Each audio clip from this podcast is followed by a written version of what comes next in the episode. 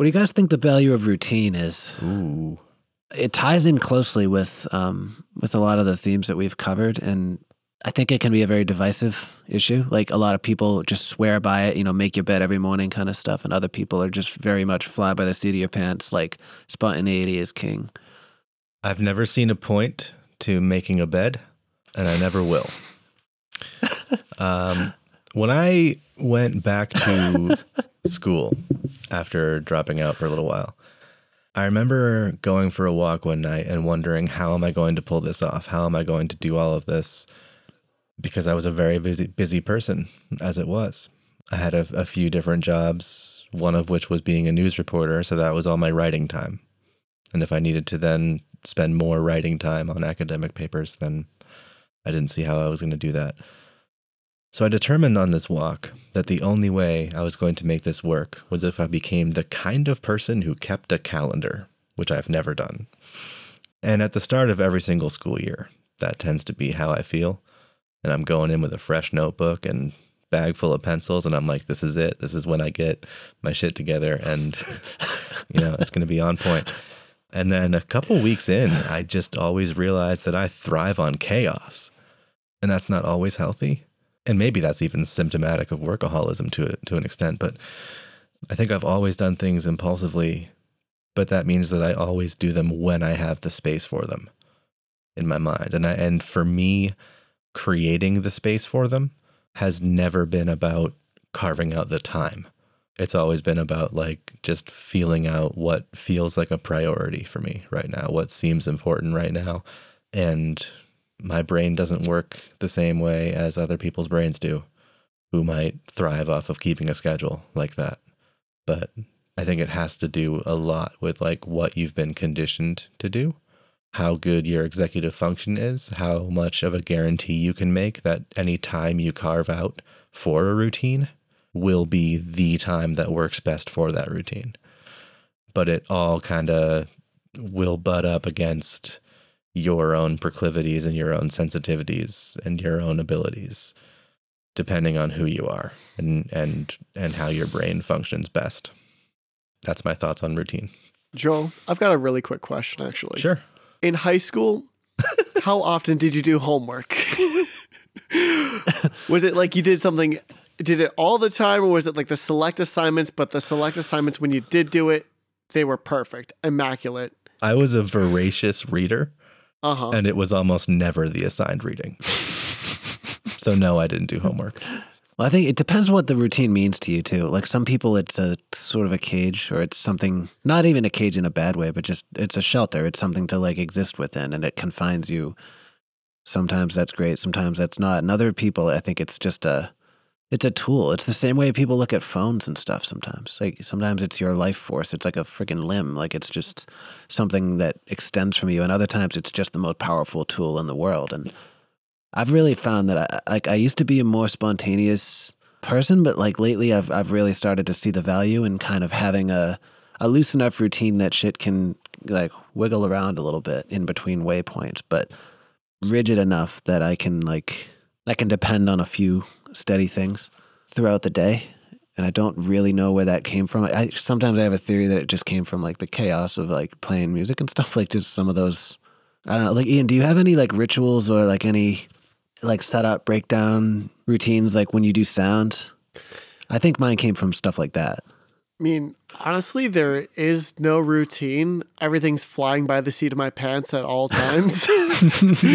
uh, just uh, yeah, it's just kind of figuring out as it goes along and um, trying to schedule what I can out of it. Um, you know, when I was running live stream shows here, the only thing I could really control is people's start times, and even that was in flux.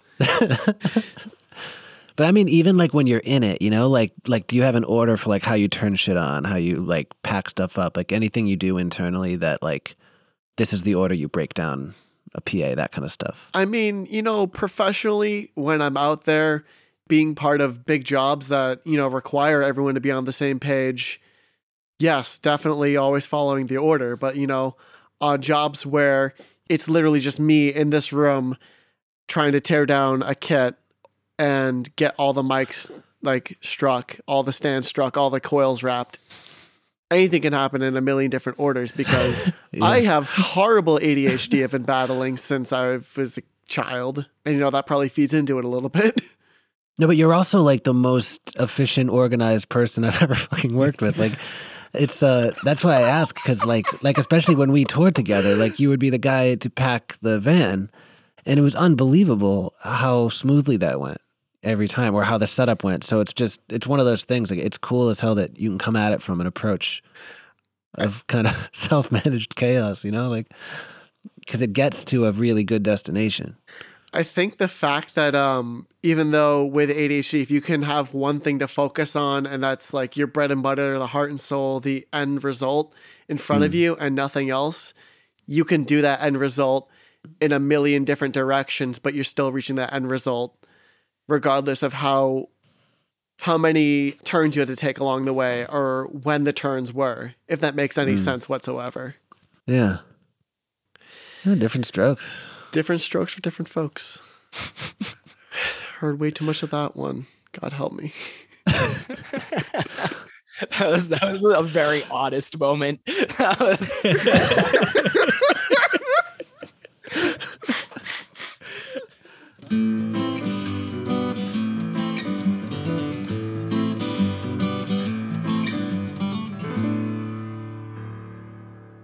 Okay, so I want to revisit some of the beginner's mind stuff.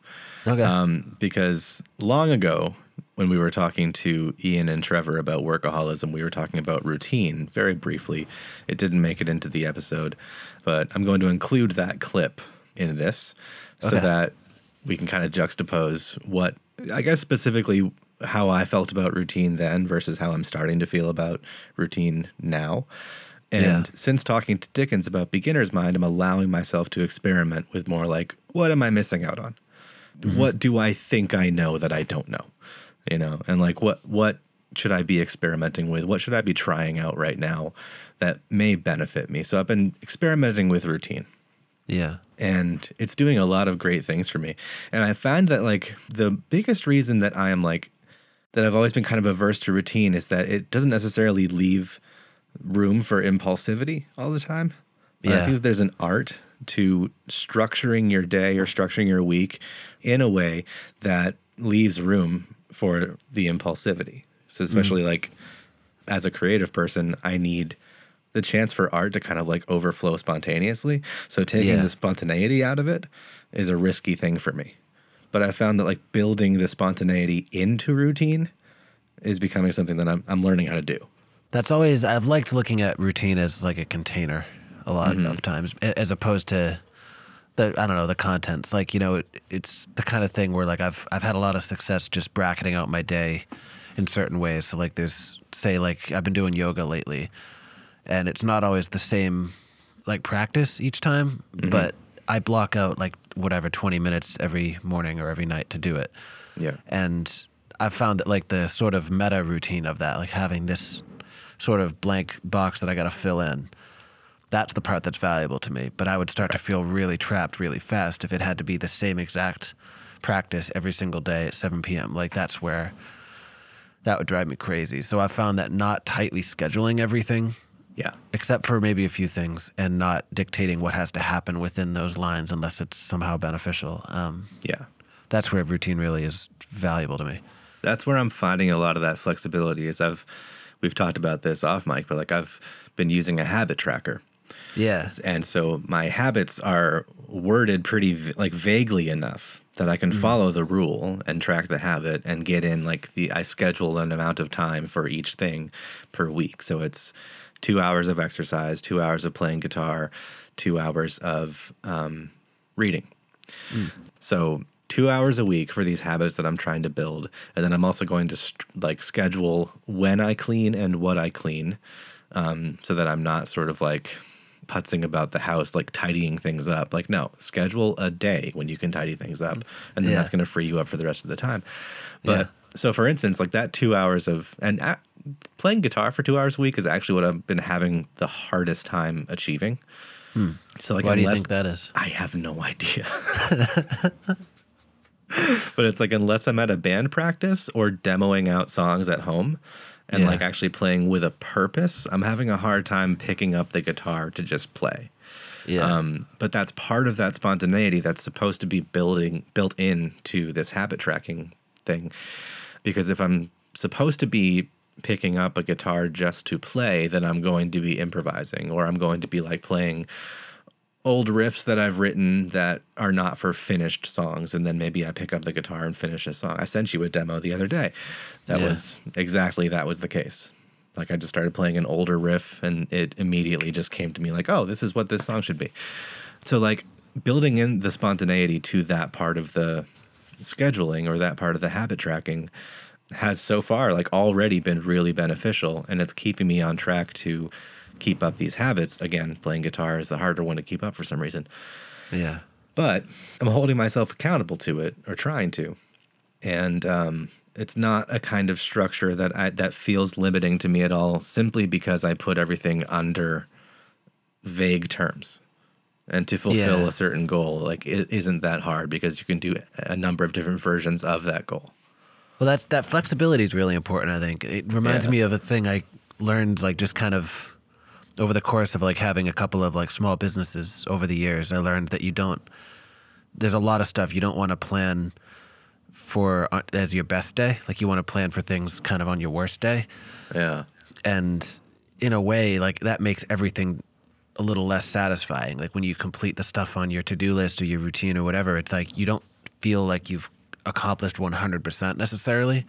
But I started to realize like there's a value in that. Like this shouldn't be 100% because there's going to be days where I don't have 600% worth of time right to do all six of these things. I need to make sure each of these things is at least 20 though, because that's when the backslide starts to happen if I don't accomplish that. So I kind of like found certain things, leaving stuff vague enough or leaving stuff a little bit loose enough allows for that elasticity. Like it allows for you to say like, oh shit, I'm having a ton of fun playing guitar today. I'm going to play for five hours. And then tomorrow I might not want to play at all, but I'm still going to play for the 10 minutes or whatever. Like, you know, you, you sort of like, it averages out to your goal. And if you keep that goal or that routine centered around those averages as opposed to your most idealized versions of those goals, then you keep yourself from going nuts and you allow yourself to like adapt a little bit more. Mm-hmm. Because it's the worst thing is when you start like, you know, punishing yourself. Like when you you don't hit a goal and it feels bad, and then you don't hit another one, and then you don't, and all of a sudden you just kind of start feeling like a piece of shit, and like I can't do any of this, and then you wander for a while, and then eventually you come back around to some version of it again. It's just like if you keep those circles really tight, where like you miss a mark, but you miss it by an inch instead of a foot, you Yeah. can recalculate.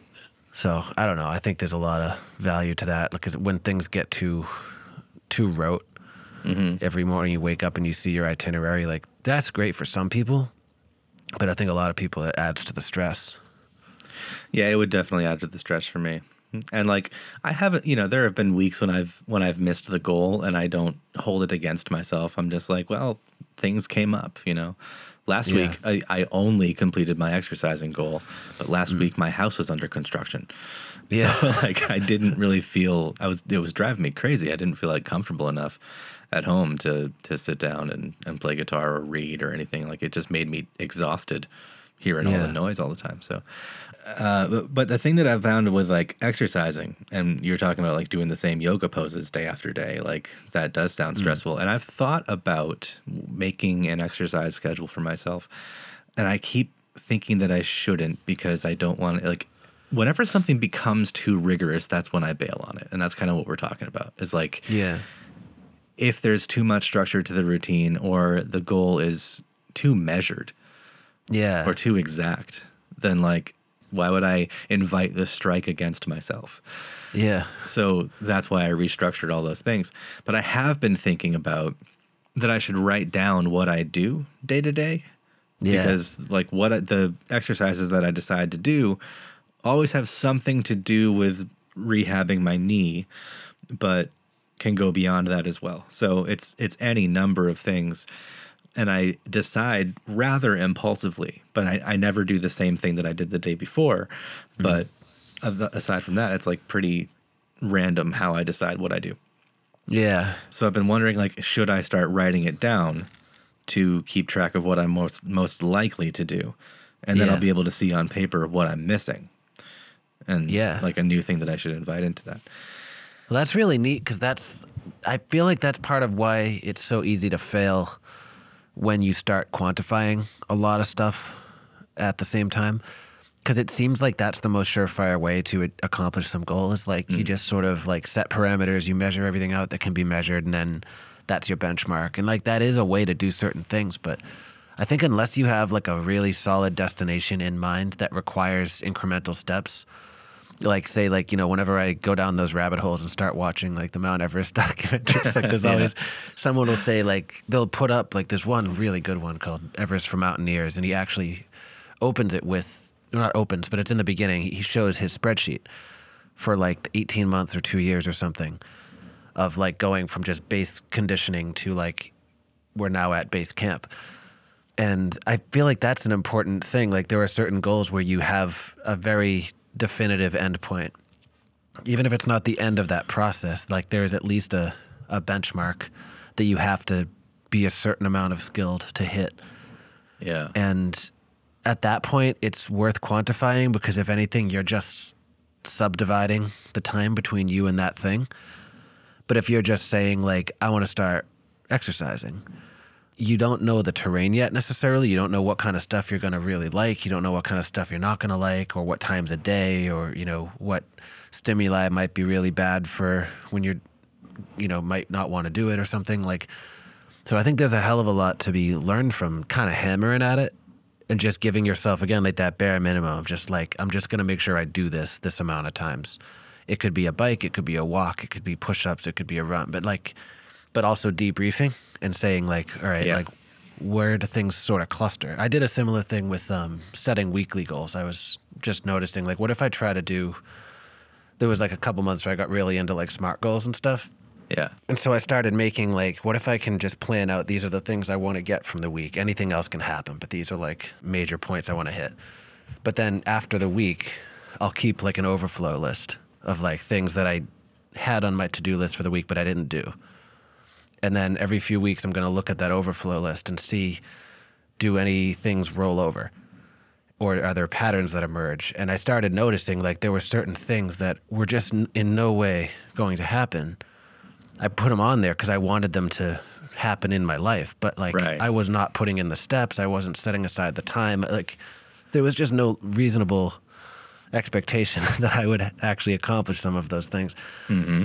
And there were other things that I noticed I accomplished right off the bat, and I was like, all right, well, I can look at it now and see like that's where my heart was. I just didn't know it because I was in it, and it just felt natural. And then this other thing that I thought was where my heart was is actually a huge pain in my ass right now, and I don't want to do it at all. Yeah. And it was like so liberating and just helped me to, I don't know, see my life with a little bit more nuance and see some contour that I didn't know was there. And my God, that made stuff easier to schedule mm-hmm. and just made it a lot easier to focus my energy on the stuff that I should be. yeah. It's not perfect yet, but like, Jesus, since that day, things have gotten so much better in that respect.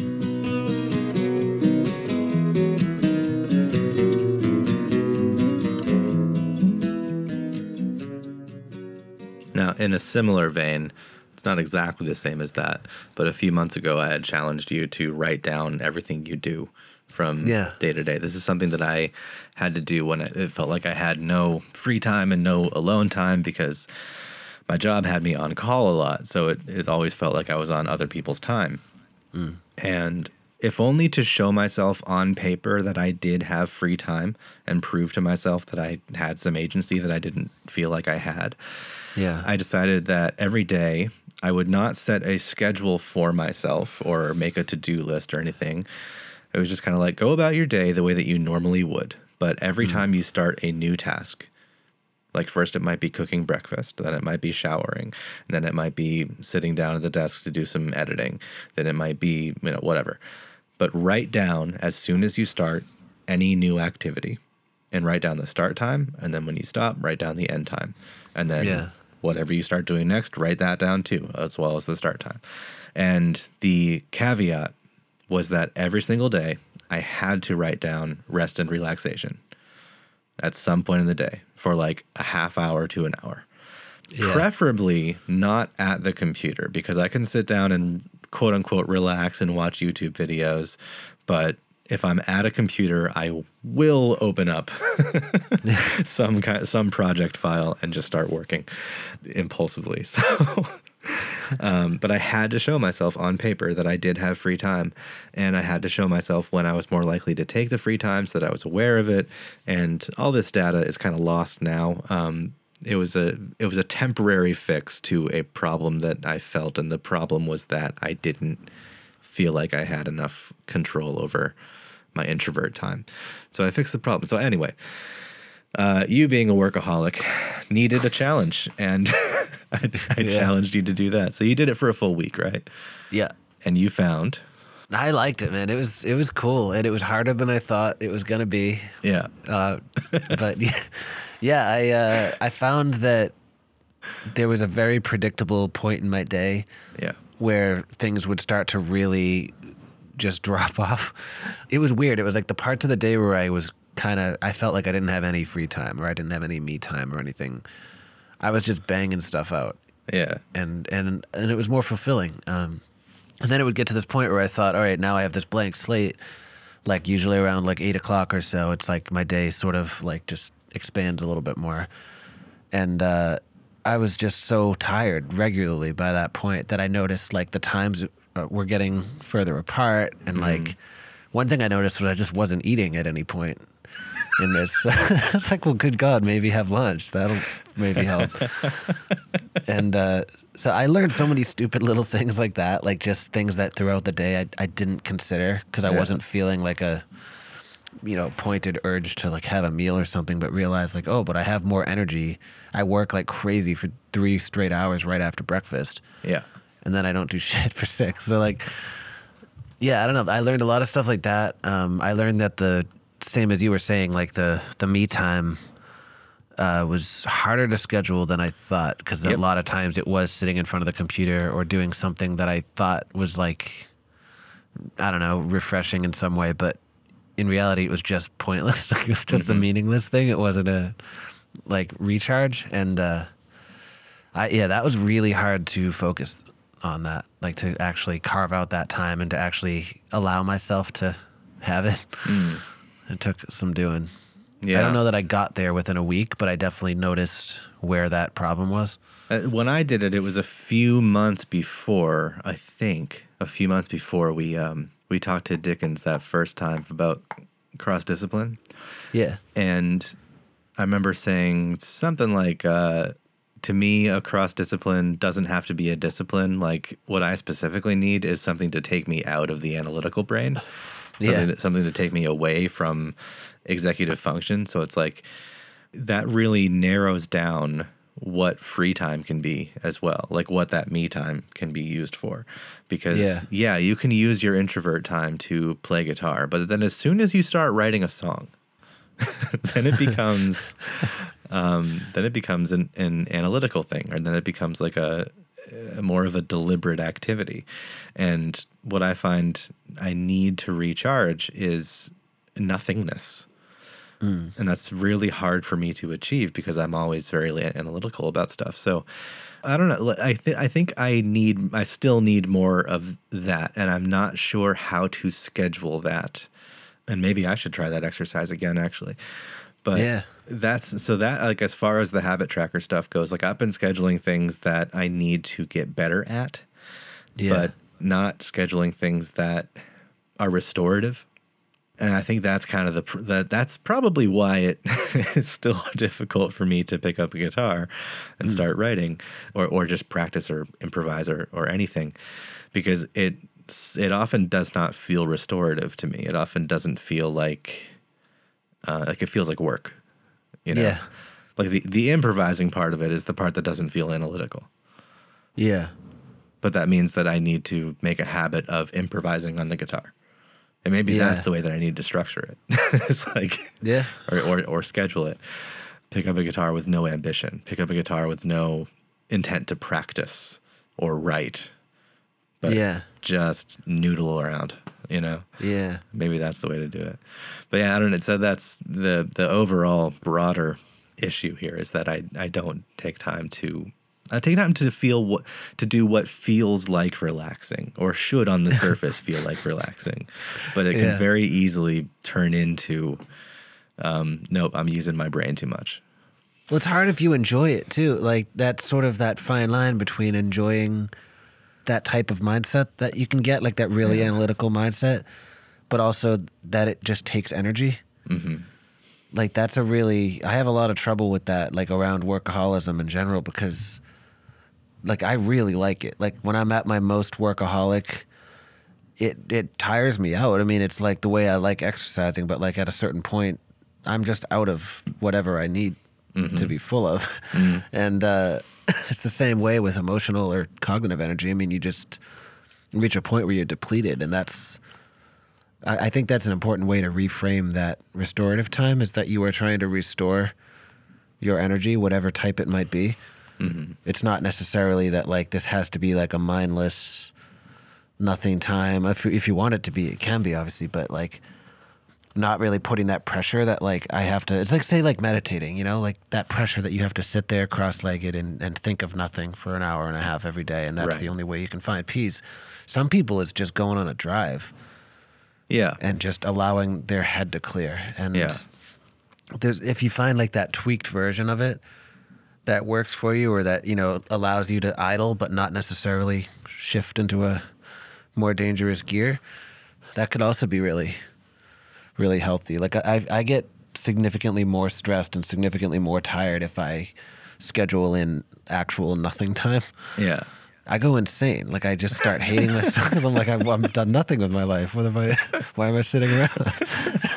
and then I start making up shit to do, and then it's like I'm ten times as tired as I would have been if I just gave myself like a very low level thing to do. That's why like during the summer I like cutting the lawn and stuff Mm. because it takes zero cognitive energy, a Yeah. little bit of physical energy, but ultimately it's kind of whatever. Some days it's drudgery, but I'll listen to a nice book on tape or something and I'll just Yeah. cruise through it. And other days I'm getting creative with the patterns I'm cutting and all this, but regardless, it's stuck within the confines of this pretty menial task. I can't get more creative than cutting the lawn. But within that, I can how- do it however I want. Yeah, I, I've felt that with so many things too.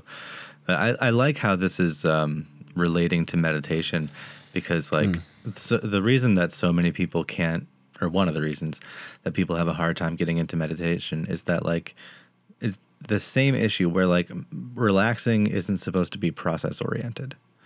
and meditation is not supposed to be process oriented. So like a lot of people will say that they don't like group meditation or guided meditation because like what am I doing following instructions when I'm supposed to be clearing my mind? Like that seems completely counterintuitive and I would agree that like that's probably for some people maybe that's good for them. I, I'm not sure. But for me like it seems too counterintuitive to associate relaxation with a process that I'm supposed to be following or a goal that I'm supposed to be meeting. So, with the exception of, I mean, like that exercise, writing down what you do every day, that was an exercise. It was to see where my free time could go. But again, Yeah. it wasn't a schedule, it wasn't a to do list. It was a Yeah. let's do this for a week or two or however long and make sure that there is on paper a time that I can relax every day. But it was it wasn't really scheduled around anything. It wasn't an agenda and it wasn't an instruction. So I think that's something that a lot of people have problems with. It's like so much of our day t- ends up being scheduled for us and like our our breaks at work are scheduled very tightly, you know, against Yeah. each other and like I think people have a hard time breaking out of that.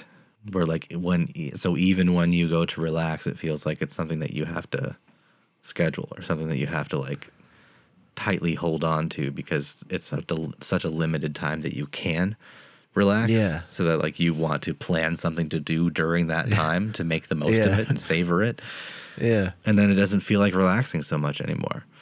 Sure, sure, some people must be better at it, but to me, like that's that's the issue that I kind of have is like if I really have the alone time and the me time to to savor, I want to savor it, and I want to plan what I'm going to do to make that period of time worth it. Yeah. But then putting pressure on that is the wrong move. And giving Yeah. yourself an instruction to follow when you're supposed to be relaxing is probably the wrong move. Yeah, because there's like an undeniable sense of scarcity to that. Yeah. Even like I think like you and I have definitely flirted with um, self employment more than some, but I, I wonder sometimes even if it's just out of that culture of like you literally have to select which small window of personal time you're going to get to take away from your job and you have to justify it somehow because this is like the six hours that I get like I don't know. It, it's a sort of a toxic mindset around just taking me time. Yeah. and uh, there's a million different ways that it is toxic but uh, like for me it's it's almost kind of a a broader sense of that too. Like around the me time and around just how I spend my quote unquote productive time because I really really hate other people making my schedule for me. Like I I function really well in a self-employed setting. Like I'm good at carving out my own day and everything. Like that's just when I'm like the least stressed out the most productive I feel the most like myself. It's just something I've really valued. So I've always had this kind of like, you know, this specter looming over me of like, well, if I can't succeed at this, mm. then someone else is going to do this for me. Yeah. So it makes me feel like I have to doubly justify any amount of time that I'm taking away from that because there's absolutely no reference point to like mm. see if I'm doing the right thing. And you only find out after the fact if you succeed or fail or blow whatever job you're working and whatever. And it's, uh, I don't know, it's insane. Shouldn't be that hard to just take a few minutes.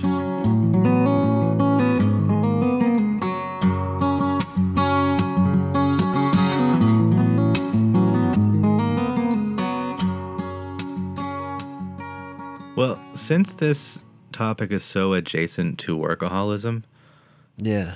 have you thought at all about like, is there a difference between workaholism and like startup mentality? Like as you're talking about running small businesses, every as you're talking about like being self-employed, and like you read a lot about startup mentality and how like it's just go go go go go for the first few months of that funding because then you have to prove that it's worth a second round of funding. Yeah. And it becomes a workaholic environment for a lot of startup companies because they have to generate that fervor and that excitement in order for the company to show that it can flourish. You know, you have to have a happy and productive, at once happy and productive somehow, uh, yeah. employee base so that you can show potential. Yeah. And um, I've never been a part of a startup company, but like my aversion to routine, as I was saying in the beginning, is that it can so easily be confused with stagnation if you don't engage with routine properly. Yeah. So for me, like so much of the time that I ha- that I get excited about a new project or a new song that I'm writing or a new anything, I need again the impulsivity. And yeah, I might become a little bit of a workaholic about it because it's exciting to me and I want to get it done and I'm curious about where it'll go. And again, like it, it's an it's an impassioned and impulsive thing, and I work well with that mentality. But that's to me more of a startup mentality, more of a like let's prove this thing's worth and make it as good as it can Yeah. so that I can hype it up and get other people interested in it and and whatever. That's more of a startup mentality than a workaholic mentality to me. Yeah. And I think I, I try to like maintain that kind of excitement as much as I can rather mm-hmm. than like always be at the grind. Yeah, definitely. You know, I don't know if I'm always good at doing one or the other. And probably sometimes they get a little bit woven together Yeah. in unhealthy ways. But have you ever thought about that? Like, kind of trying to differentiate like what is what what is symptomatic of my workaholism and what is my like startup excitement. Yeah. I, I mean, I just, I think it comes down to it's the same set of tendencies or the same set of behaviors or whatever, but one of them, like, one of them's caused by like contextual things and one of them's caused by dispositional things. Hmm. And to me, the, the workaholism is, is dispositional, whereas the startup mentality is contextual because it ends, you know, like, eventually you stop being a startup, you stop needing to pull all nighters and all that kind of shit all the time. And uh, yeah, I have thought about it a lot of times in, in terms of whether or not any of these things ever work out. Like any of these things that I'm doing now that are making me a workaholic now, if one of them actually like worked, eventually, then I don't know if I'd still be a workaholic. I might just be happy. Yeah. So I reserve room for that. But like, yeah, it, it does feel kind of different. And I have seen, like, um, one thing I was doing a few years ago, like, I saw it kind of shift. Like, the first few months of it were a lot of all nighters, a lot of like late night powwows, you know, talking on the phone and trying to brainstorm stuff, and a lot of meetings and driving and spending a ton of money we didn't have, that kind of stuff. Mm-hmm. But then that slowly kind of faded into a rhythm. And I noticed my feelings about it fade as well. Like it changed to like, I didn't lose interest in it. It just, I downshifted. And I was still pretty content with that. So I think for me personally, the workaholism comes from the idea that there always has to be something going on that I am excited about, Yeah. but I don't need to be constantly working at like top level, like all nighters every single night, only sleep three hours a night. Like I miss important events because I'm on a meeting. Like I enjoy that when I do have that, but I don't think I need that to live. Mm-hmm. And to me, that type of stuff is where the holism, of workaholism kind of happens Right. Because like i said on the other episode about it like it's very close to like alcoholism you know like if you go on like a six week us tour and you're drinking your ass off every night and then you come home and you stop you're not necessarily an alcoholic you're Right. living like one but yeah. if you go on a six week uh, us tour and you drink your ass off every night and you were doing it before and you were doing it after and if you stop you might die then yeah you Yeah. know, it might different thing Look into that. Yeah But yeah, so in the same sense, like um, it's sort of playing the lottery a little bit. It's sort of like putting your eggs in so many baskets and hoping that one of them gets delivered to someone who's going to want more eggs. yeah yeah. And like I, I always say that I put too much pressure on myself. Like the, the reason that I do exhibit traits of workaholism is that I put a lot of pressure on myself to like if I do something well enough and the right person notices, then suddenly I'm in business with somebody who's like beneficial to know. Or suddenly I'm partnered up with a label or it could end up being a profitable venture if I do my best and someone notices that I'm doing my best and someone wants to work with me further yeah on like capitalizing on something, you know? Um, yeah The the irony being that when I ran a venue and it was an underground venue, I would have turned away anybody who like pitched an idea to me and like wanted to wanted to like put money into it. yeah But aside from that, like, you know, if somebody offered me a record deal, I would probably take it. yeah Um, and if somebody wanted to like buy the rights to some of my songs, I'd probably eh, I'd probably tell them to fuck off. But there's some things I'm very protective of, and I I want to like keep them my own. Um, Yeah. And there are some things that I'm like, yes, this is what I'm going to put all the effort in, in case somebody wants to buy it. Mm-hmm. And then it has to be a quality product when they make that offer. You know what I mean? yeah So, in that way, you do that with enough things and with enough goals in mind and with enough potential ventures that can come of it, yeah then you're putting your eggs in a lot of baskets. You're kind of playing the lottery in hopes that something works out well enough so that you don't have to do a dozen things anymore. You can do one really well or have done one really well, and then you can kind of reap the wa- rewards of it. Um, and then it's off your plate. yeah So, in that sense, like tempering that sort of like very loose goal setting, where it's like I can have a number of different things going on at once. I don't know which one of them is the most worthwhile. yeah So, all I can do is give my all to every one of them. yeah And then that's going to be very taxing on me. yeah but it's with the hope that that thing can sustain me and sustain my livelihood for a little bit longer so that I have to work less hard on the other things, yeah you know? So I don't know. That's that's always been a difficult thing for me to to shake. Mm. Is like the workaholism exists because of I want to eventually not have to work as hard. Yeah, yeah. No, I get that though, dude. That's Yeah. why. Have you ever read um the Four Hour Work Week, No. a Tim Ferriss book? It sort of articulated a lot of things that I've always felt around that. Where like, I've just always liked the idea of being a polymath in the least pretentious way that a person could say that, but like, you know, just the idea that you can just try stuff and you can do a bunch of things, kind of like the beginner's mind thing that you can be Yeah.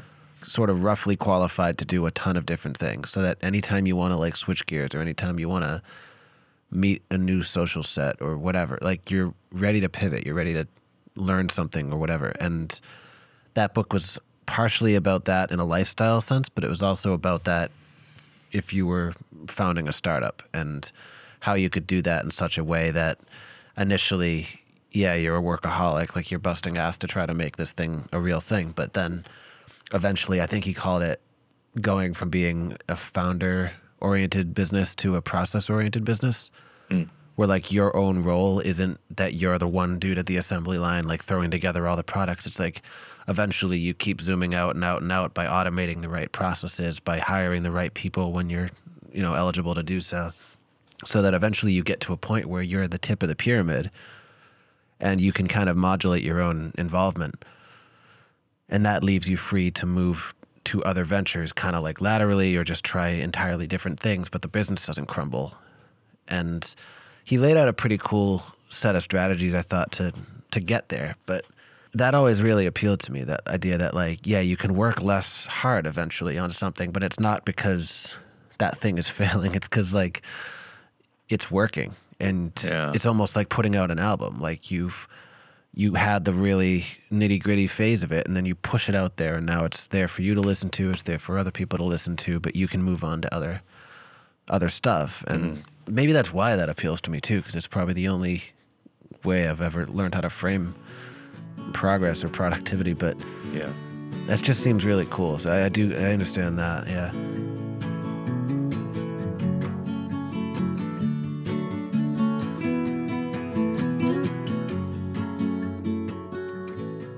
So what would you do with the time, do you think, if eventually you just all your needs were just completely met tomorrow? You got a record deal that like you're freaking good for like 20 years. For 20 years, Yeah, big deal. Big record deal. I, I don't think that company exists anymore. Uh, um, okay. And then all I have to do is like write songs to fulfill that contract for 20 years. Yeah, like periodically, like you're essentially what you have worked really hard at mm-hmm, worked. Mm-hmm. And you're not you don't have to worry about like paying your bills.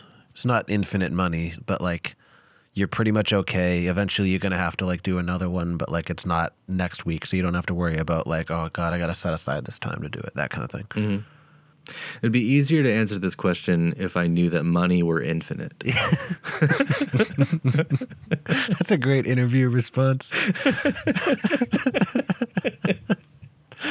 Well, so okay, I was going to say I I'm not going to answer this question with how I would change my circumstances first because that's the like if money is not an issue, then that's the first thing that I'm going to is Yeah. getting myself into a more comfortable living situation.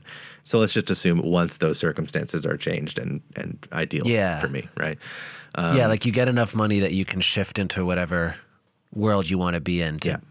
be your best self. What would that self be doing? Okay. Um, that self would be in the woods a lot. And just like really taking the time to, uh, I mean, I'm probably making art. I'm probably like going, revisiting old writing and trying to like polish stuff up and still focusing on putting out the next thing.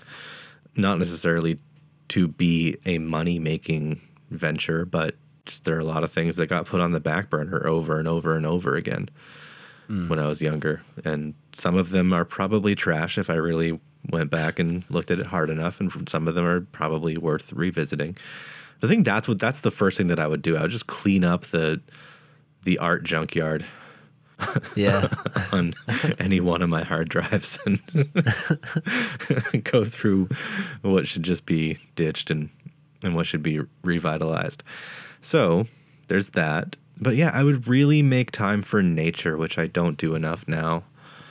Hmm. I would really make time for really make more time for reconnecting with with old friends and just like getting together and, and cooking for people.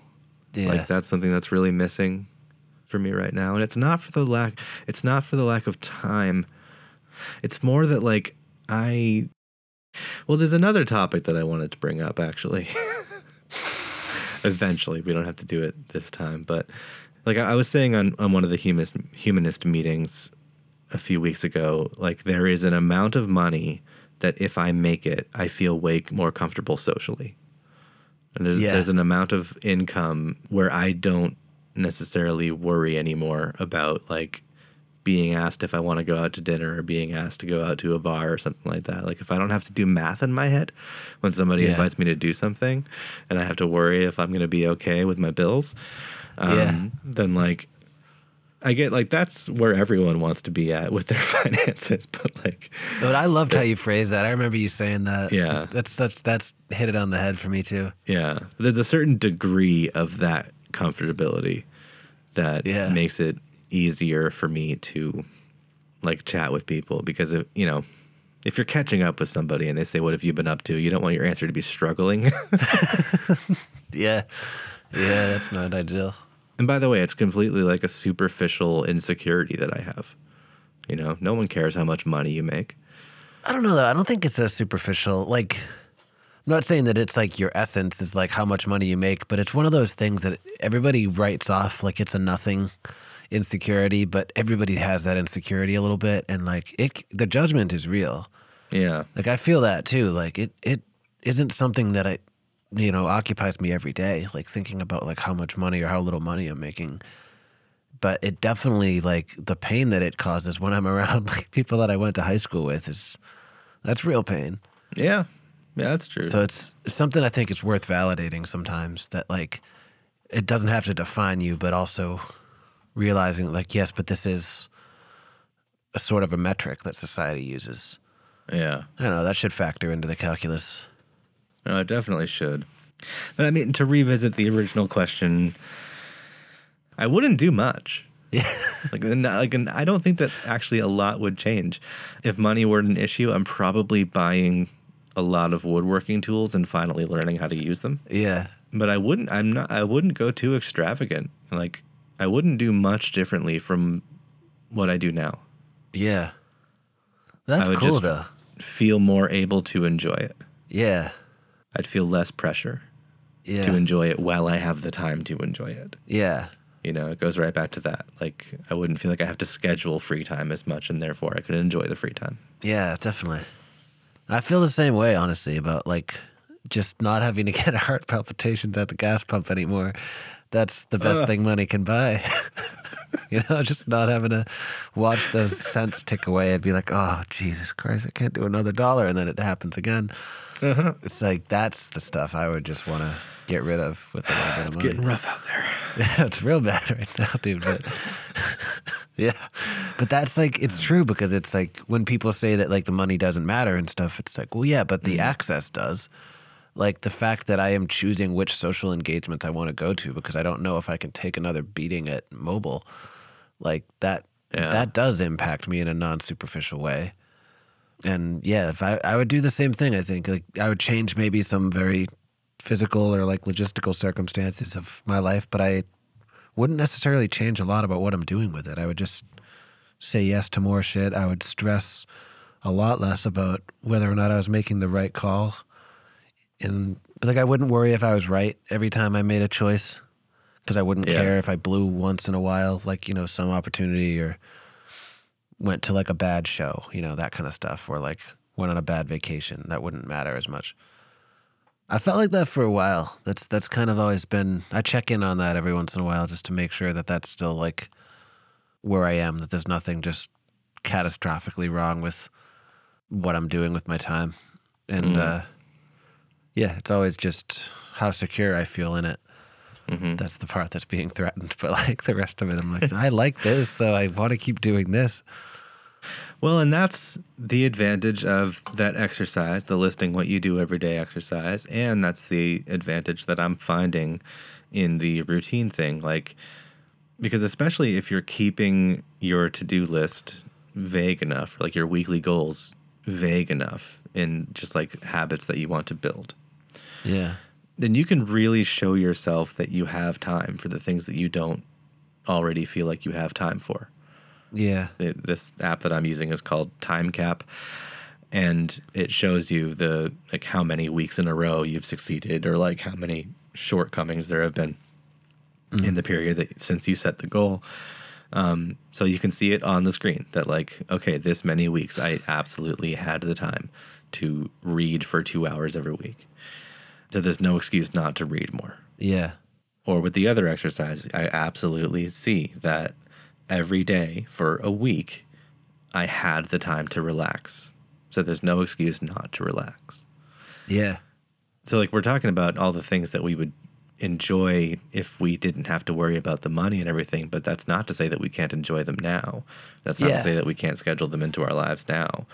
It is to say that there would be a measured amount of pressure released from when we can fit those things into the schedule.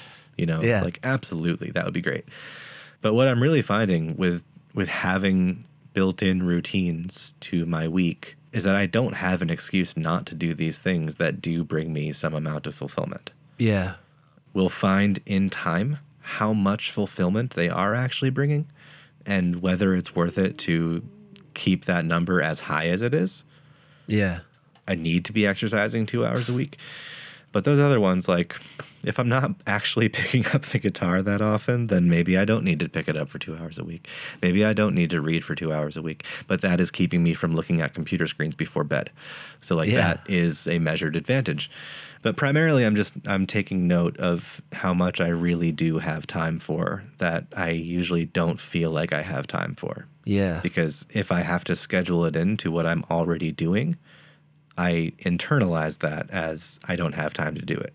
Like if I have to Yeah. write it down, it's apart from what I'm already doing. Yeah. And so it's like too separate from my I hesitate to say routine, but like from my day-to-day MO. But that's the importance, I think, of watching it as closely, like you're, you know, as you're doing, like kind of examining what stuff is working, what stuff isn't, what stuff feels good. Because eventually, I mean, it's if it's not working, you'll default back to some path of least resistance, just like everybody does. Like at a certain point, those things go slack. But if you can work on like improving what that path of least resistance is, mm-hmm. then it gets marginally better over time, and that's that absolutely counts Yeah. and that coupled with like placing a little bit of trust in the fact that like you will get bored For- Yeah. so if that progress doesn't seem like it's like if the you know goal c doesn't seem like it's attainable but goal a is like oh that's just sitting there i could do that then like grab that one real tight and do that for a while when you just look at it one day and you're like i am getting nothing from this. Mm-hmm. Th- like this doesn't even make me feel anything anymore then try b. Mm-hmm. You know the time's already carved out the feeling is already there the muscle memory is already there like once something is a habit you'll you'll do it half automatically and then you'll just kind of eventually look back and be like oh shit like Yeah. i'm just doing this thing that i thought i couldn't do so mm-hmm. so i think there's a lot to be gained from just trusting some of those those baser things mm-hmm. and not feeling like a routine has to be monastic like Yeah. you don't have to be like an ascetic. Like you can gamify stuff. There's this thing called temptation bundling that I read about or learned about a while back. That hmm. you just take the thing that's like the quote unquote good thing that you're trying to do, and you couple it with the quote unquote vice that you are trying to shake, or the vice you're slightly ashamed of, or whatever it is, and you just let it hitch a ride. And Okay. eventually it kind of becomes a habit and it might start to overshadow the vice, or at the very least, you do it every day because you do the vice every day. Ah. So, like something, it works really great, like if you smoke cigarettes or something, because it's like you're physically addicted to that good thing now. Yeah. If you couple it with every time you have a smoke, you have to, I don't know, read a book. Then guess what? You're reading 20 times a day if you're a real bad smoker. You know? So, like, all of a sudden, hey, you're a reader. All right, but then you go like, all right, I got to do the dishes. Should I sh- should I smoke a cigarette while I do the dishes? But then the cigarette gets wet and it goes out every time and it ends up all soggy and everything falls apart on you. And then like, do you end up still doing the dishes but without the cigarette, or do you end up quitting smoking because you got You so switch to chewing tobacco. Ah, yes, and then you you're do. 10 times as cool. and your dishes are done. Yeah. Problem solved, dude. Bingo.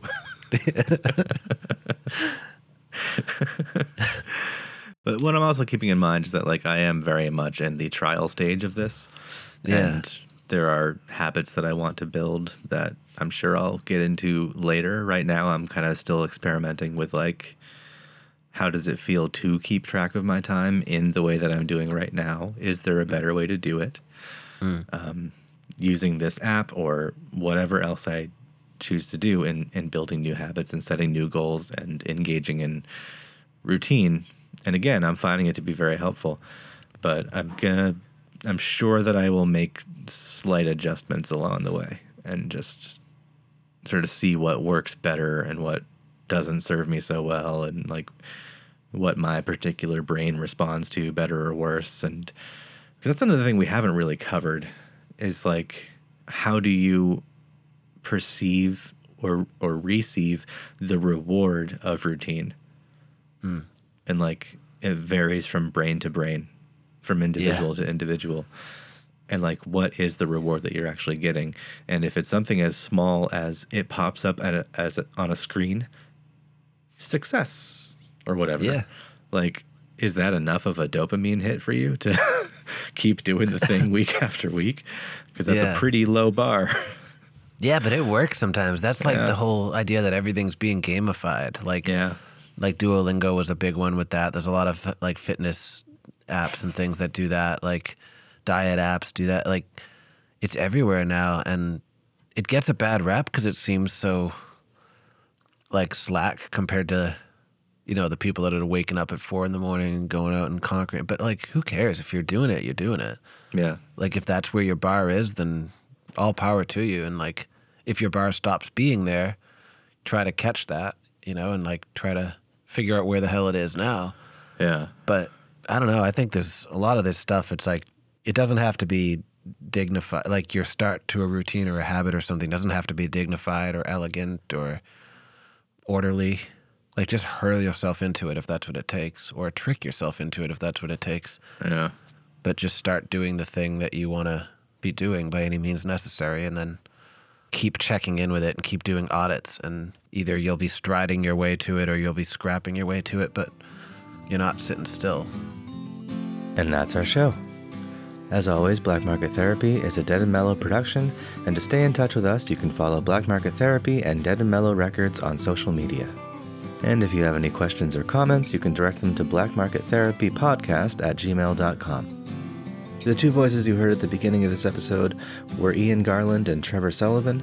That was an outtake from our episode on workaholism. Make sure you listen to that if you haven't yet. And we'll be back in two weeks with special guest Andy O to discuss the mindset that it takes to keep chasing the dream. Until then.